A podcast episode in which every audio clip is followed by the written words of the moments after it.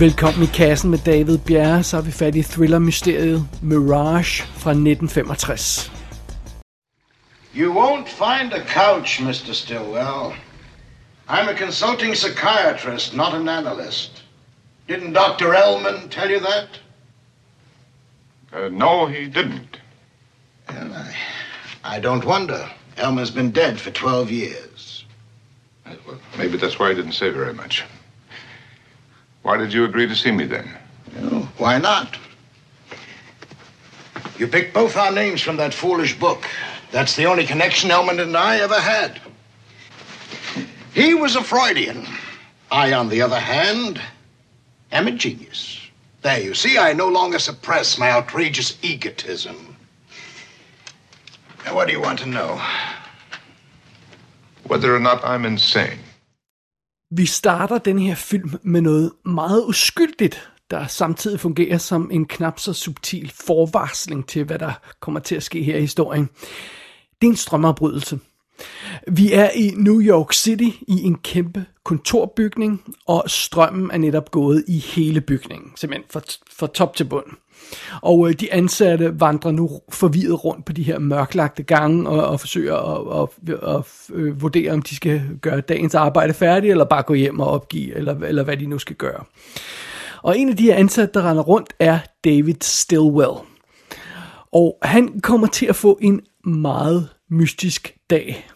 Det tror jeg godt, jeg kan afsløre.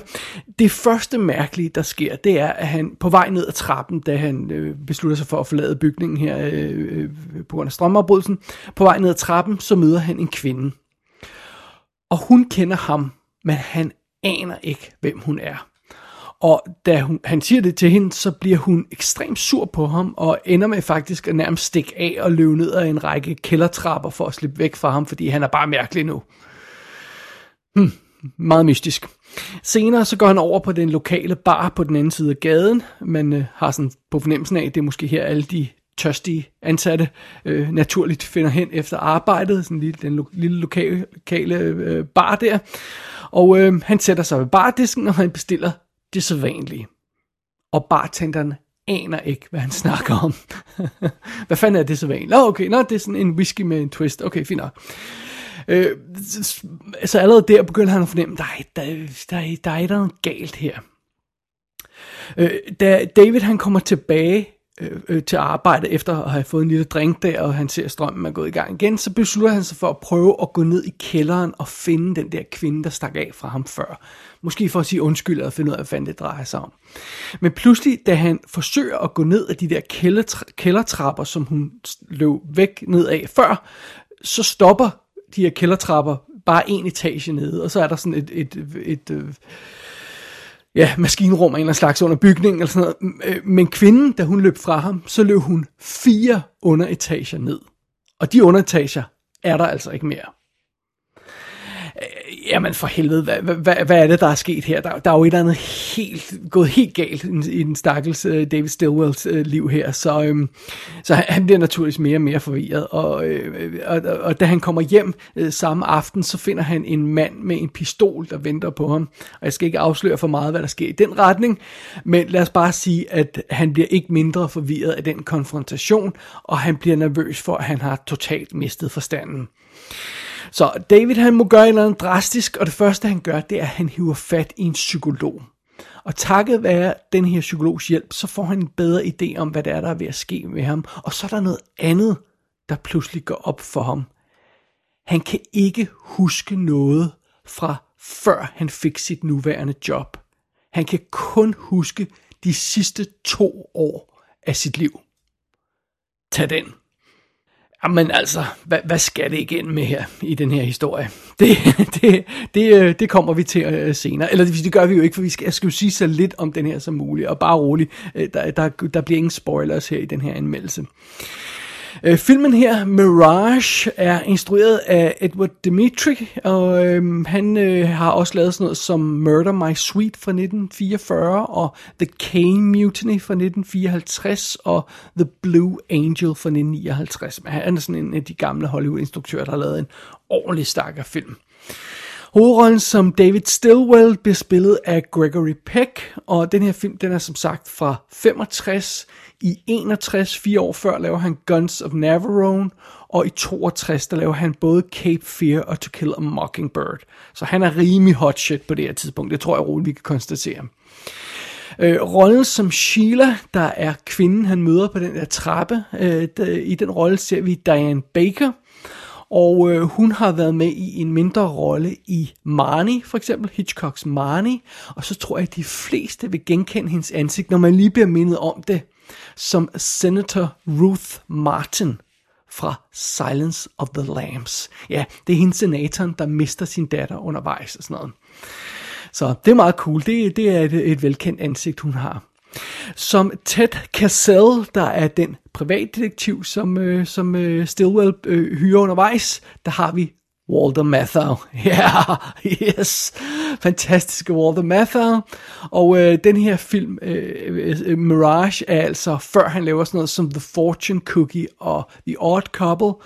Men øh, han har allerede året før, i 64, lavet Failsafe som jo er en super creepy rolle, hvor han ikke er spor sjov i. Det er han dog lidt i den her, men altså han, han, han har rent faktisk et, et udmærket... Øh, øh, Reach, øh, den kære øh, Walter Matthau her, han kan godt spille forskellige typer roller.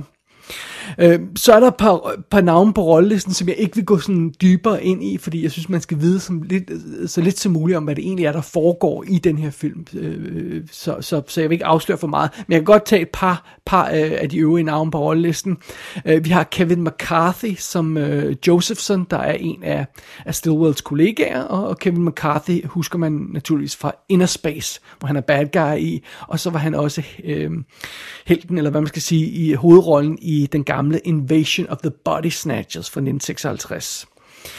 Så har vi et par henchmen, der dukker op i undervejs i, i den her film, øh, som, som jeg ikke skal komme nærmere ind på, hvor de passer ind henne. Men de bliver spillet af henholdsvis Jack Weston og George Kennedy. Jack Weston er ham, der spiller Max Kellerman i Dirty Dancing. Altså ham, der styrer det her resort, som familien kommer på i, i starten. Eller i, som, som hele øh, filmen udspiller sig på. Super charmerende gut, og øh, mega øh, øh, øh velkendt øh, ansigt. Men lige så snart man spotter ham, skal vi hov, det er ham fra Dirty Dancing. Vildt sjovt, selvom den er jo er mm, 30 år før den her film. Ah, øh, øh, så, så meget er det ikke, men alligevel. Øh, en anden sted, og som sagt, det er George Kennedy, der spiller en af de andre øh, henchmen, og, og ham kender vi jo selvfølgelig fra, fra Naked Gun-filmene, men også tilbage til sådan noget som øh, Cool Hand Luke, hvor han spillede Dragline, som jo altså er, er lige to år efter den her. Han er super fed, George Kennedy. Så, men øh, det, er, det er sådan umiddelbart rollelisten, vi har at, at lege med her i Mirage. Well, if this thing really was empty... It was empty. The question is, Why did they fill it up again? Maybe they did it for my benefit. Stillwell, what if they fixed it so as I'm not supposed to believe you? What if, what if I'm supposed to write you off as a nut and walk away? What if someone wants you playing this thing all alone without any help? Uh, what if I am a nut? No, I don't think you're nuts enough to imagine that big fella that's been following us ever since we left the bank. I didn't see anyone. You're not being paid to. Wouldn't it be hilarious if you did know what you're doing? Yeah. And how come I don't know what to do next? Jeg må nok med skam i stemmen meddele, at jeg faktisk aldrig nogensinde havde hørt om Mirage, før jeg faldt over den for nylig. Og det undrer mig egentlig en lille smule, fordi jeg elsker den her type film. Og ofte så sidder jeg og søger efter film, der sådan minder om de film, jeg godt kan lide, og så falder, falder man ofte, hvis man søger keywords på IMDb, eller lister over en bestemt type film, så falder man tit over øh, ældre øh, øh, film af den her type og sådan noget. Men en eller anden grund havde jeg aldrig nogensinde faldet over Mirage. Øhm, men jeg elsker den her type film, som sagt. Altså en person, der er fanget i et eller andet mysterium, sit eget mysterium, og, um, uden nogen anelse om, hvad der er op og ned, og sådan noget. Hukommelsestab er en tilbagevendende ting i den her type film, og, og sådan noget. Og altså af moderne varianter af, af, af den type film, som Mirage øh, passer ind, eller den kategori, som Mirage passer ind i, af moderne varianter, så kan man nævne sådan noget som The Game, fra 97 med Michael Douglas, eller Dark City fra 98, eller Lost Highway, også fra 97. Det er alt sammen 90'er film der. Det var bare lige nogle eksempler. Den der type film der, som man jo så kan lave mere eller mindre avanceret, øh, øh, afhængig af, øh, hvad, hvad man er humør til. Øhm, The Prisoner fra 1967, som jo altså lige er nogle år efter den her, har også noget af den her vibe med det her med, hvad fanden er det, der foregår? Hvad er det, jeg er blandet ind i? Er det et stort con, hvad fanden er det, der sker? Den, den type vibe. Og så har, altså, altså det her, det er jo også bare sådan øh, øh godt gammeldags Twilight Zone-stil. Og, og Twilight Zone kørte jo fra 59 til 64, den oprindelige udgave af serien, så der er lidt af den stemning over øh, Mirage også. Øh, men der er to springende punkter i forbindelse med den her slags historier, øh, sådan generelt, hvis man sådan skal hårdt op. Øh, det første er, hvor længe kan filmen holde sit mysterium kørende og stadigvæk være interessant, uden at give os nogle svar, eller, eller hvordan kommer svarene? Altså, hvor længe kan det her mysterium køre på en tilfredsstillende måde? Og er det tilfredsstillende, når vi så får sandheden afsløret til sidst, hvis vi overhovedet gør det. Altså, øh, hvor længe kan mysteriet køre, og er svarene til sidst tilfredsstillende? Det er simpelthen de to springende punkter i sådan en type historie her, synes jeg.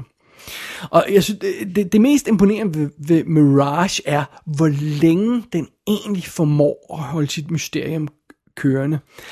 Og det er delvis fordi, der simpelthen bliver ved med at ske vanvittige og uforklarlige ting. Man tror netop, man har en handle på den her situation, og man har fået afsløret en, en karakter, man har fået en eller anden faktum på plads, og så sker der igen noget, som bare tænker, okay, hvad fanden er det her? Og, og den plotbeskrivelse, jeg kom med i starten, den er ikke i nærheden af at afsløre, hvor, hvor, hvor meget, øh, hvor, hvor deep the rabbit hole goes, som man, prøver, som man siger nogle gange. Men altså, hvor meget vanvittigt der egentlig, vanvittigt, det er, der egentlig sker i filmen, det, det, det kan man slet Og hvis man læser sådan nogle af de her plotbeskrivelser på IMDb, eller sådan noget, så, så kæmper de med at prøve at finde ud af, hvad fanden, hvordan man skal beskrive det her plot på en tilfredsstillende måde. Øh, fordi det er, det er altså vanvittigt, hvad vores stakkels held, han må igennem i løbet af den her film. Det, det, det, stakkels Gregory Peck. Øh, men det er meget sjovt at se denne her type historie øh, øh som en, øh, som en 60'er film. Fordi øh, i modsætning til de der film, jeg, jeg nævnte tidligere, altså The Game og Dark City og sådan noget fra 90'erne, øh, så er den enormt afslappet Mirage her. Altså, øh, Gregory Peck, han holder virkelig den her rolige 60'er leading man stil, som, øh, som, øh, som David, St- David Stilwell. Øhm, det er, det er som om den her film nægter at hisse sig mere op over situationen, end nødvendig er. Altså, øh, Gregory Peck er en, er en pæn, stilfuld herre. Han har et fint sæt tøj på, og hvis det går helt galt, så kan han jo altid lige tage en lille whisky shoes, øh, så det skal nok gå alt sammen. Det er som lidt den stil, filmen kører. Næsten lige meget, hvor vanvittigt det bliver, så, så hisser han sig aldrig, aldrig super meget op. Så en lille smule af til selvfølgelig, men han råber og skriger ikke, øh, som, som, som, nogen, som folk nogle gange gør i de her situationer. Han mister ikke besindelsen. Og det lyder måske som om, at filmen kører i lidt for lavt gear, men det skal ikke forstås sådan. Det, det skal forstås sådan, at det er virkelig behageligt, den stil. Øh, filmen kører. Øh, øh David Stilwell, han, han ved, der er noget galt med, med, med sit liv, men han ved også, at han ikke løser det her problem ved netop at stille sig op og råbe og skrige. Øh, det, det, det, det får han ikke noget ud af. Han, han har noget problem, og han bliver nødt til at løse det, så han er, går motiveret og fokuseret til værks i forsøget på at løse det her problem, der, der er med hans liv, hvad det så end er. Øhm, og det er så her, det bliver ekstra sjovt at smide øh, Walter Matthau ind i blandingen. Fordi øh, han er jo så den her privatdetektiv, som, som Stillwell hiver fat i øh, undervejs. Øh, og, og, og den her detektiv er ganske vist også fokuseret undervejs, men han er samtidig sådan lidt en gavtyv. Og de her scener mellem den, den rolige og fattede Gregory Peck, og så Walter Matthau, der har det her lille smil på, det lille glemt i øjet. Altså de, de scener mellem de to er uimodståelige. De er simpelthen så dybt charmerende, de her to folk, at se dem spille op mod hinanden. Øhm, og og øhm, den her afdæmpede stil, som filmen kører, den, den synes jeg også hjælper øhm, enormt godt, når det gælder om at få, få seeren med på lejen her.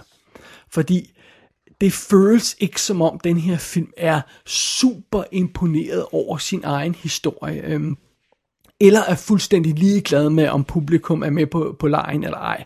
Øhm, og jeg synes ikke, man kan sige helt det samme om de eksempler, eksempler jeg nævnte tidligere. Altså, Mirage er meget mere tilgængelig og fornøjelig at se på end en David Lynch-film, for eksempel. Now, don't get me wrong, jeg elsker David Lynch og sådan noget, og, specielt Lost Highway elsker jeg. Øhm, men det føles også nogle gange lidt som arbejde at se sådan en David Lynch-film. Og det føles nogle gange, som om han egentlig ikke rigtig er interesseret i, at man helt kommer med på, hvad det handler om.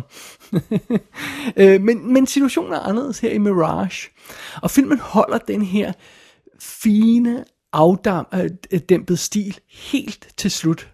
Øh, og selvom der er mørke kræfter på spil i historien, igen, jeg skal ikke afsløre for meget, og selvom der også er nogle ret brutale mor undervejs og sådan noget, så er det ligesom om, at, at Mirage undgår at blive for mørk og for deprimerende og, og for, for moody og sådan noget. Den, den, øh, den, har en, den er enormt behagelig at se, i, i mangel af bedre øh, ord.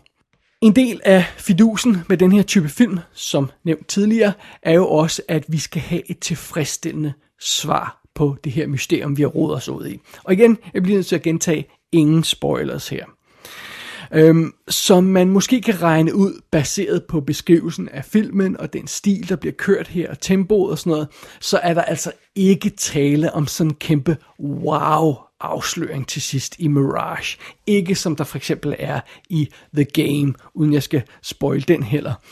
Øhm, vi er ude i noget her, der minder meget mere om sådan en god Columbo-historie, eller en Agatha Christie-historie, eller sådan noget en stil der. Øh, og det lykkedes rent faktisk at få filmen til at nå frem til en tilfredsstillende afslutning i den her stil. Øh, vi får de svar, vi søger, alle sporene giver mening, og det hele falder ligesom i, i hak undervejs, uden at filmen behøver at, at, at, at hisse op, for at sige det på den måde. Øhm, og så spørgsmålet jo selvfølgelig, bliver man skuffet, når man finder ud af sandheden til sidst, om, om hvad det her drejer sig om. Well, på et eller andet plan, så er sådan et mysterium jo næsten altid mere spændende i de tidlige faser, før svarene begynder at komme. Det, sådan har jeg det lidt nogle gange i hvert fald. Men med det i mente, så synes jeg rent faktisk, nej, nej, jeg synes ikke, jeg bliver skuffet, øh, når den her film den slutter af. Jeg synes rent faktisk, at Mirage formår at komme hen til en ret perfekt afslutning på sit mysterium. Så ja, alt andet lige, så synes jeg rent faktisk, at Mirage var en ovenud positiv oplevelse. Jeg vil næsten kalde den et lille fund.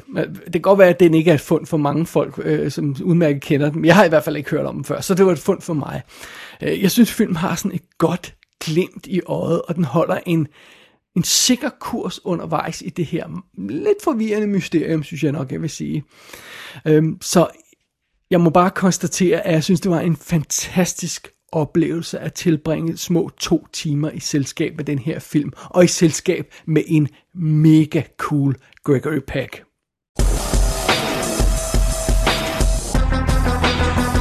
Mirage er ude på DVD og Blu-ray i det meste af verden. Der er en relativt ny Blu-ray i USA, som ovenkøbet har et kommentarspor med nogle filmhistorikere på. Gå ind på ikassenshow.dk for at se billeder fra filmen. Der kan du også abonnere på dette show og sende en besked til undertegnet. Du har lyttet til I Kassen med David Bjerre.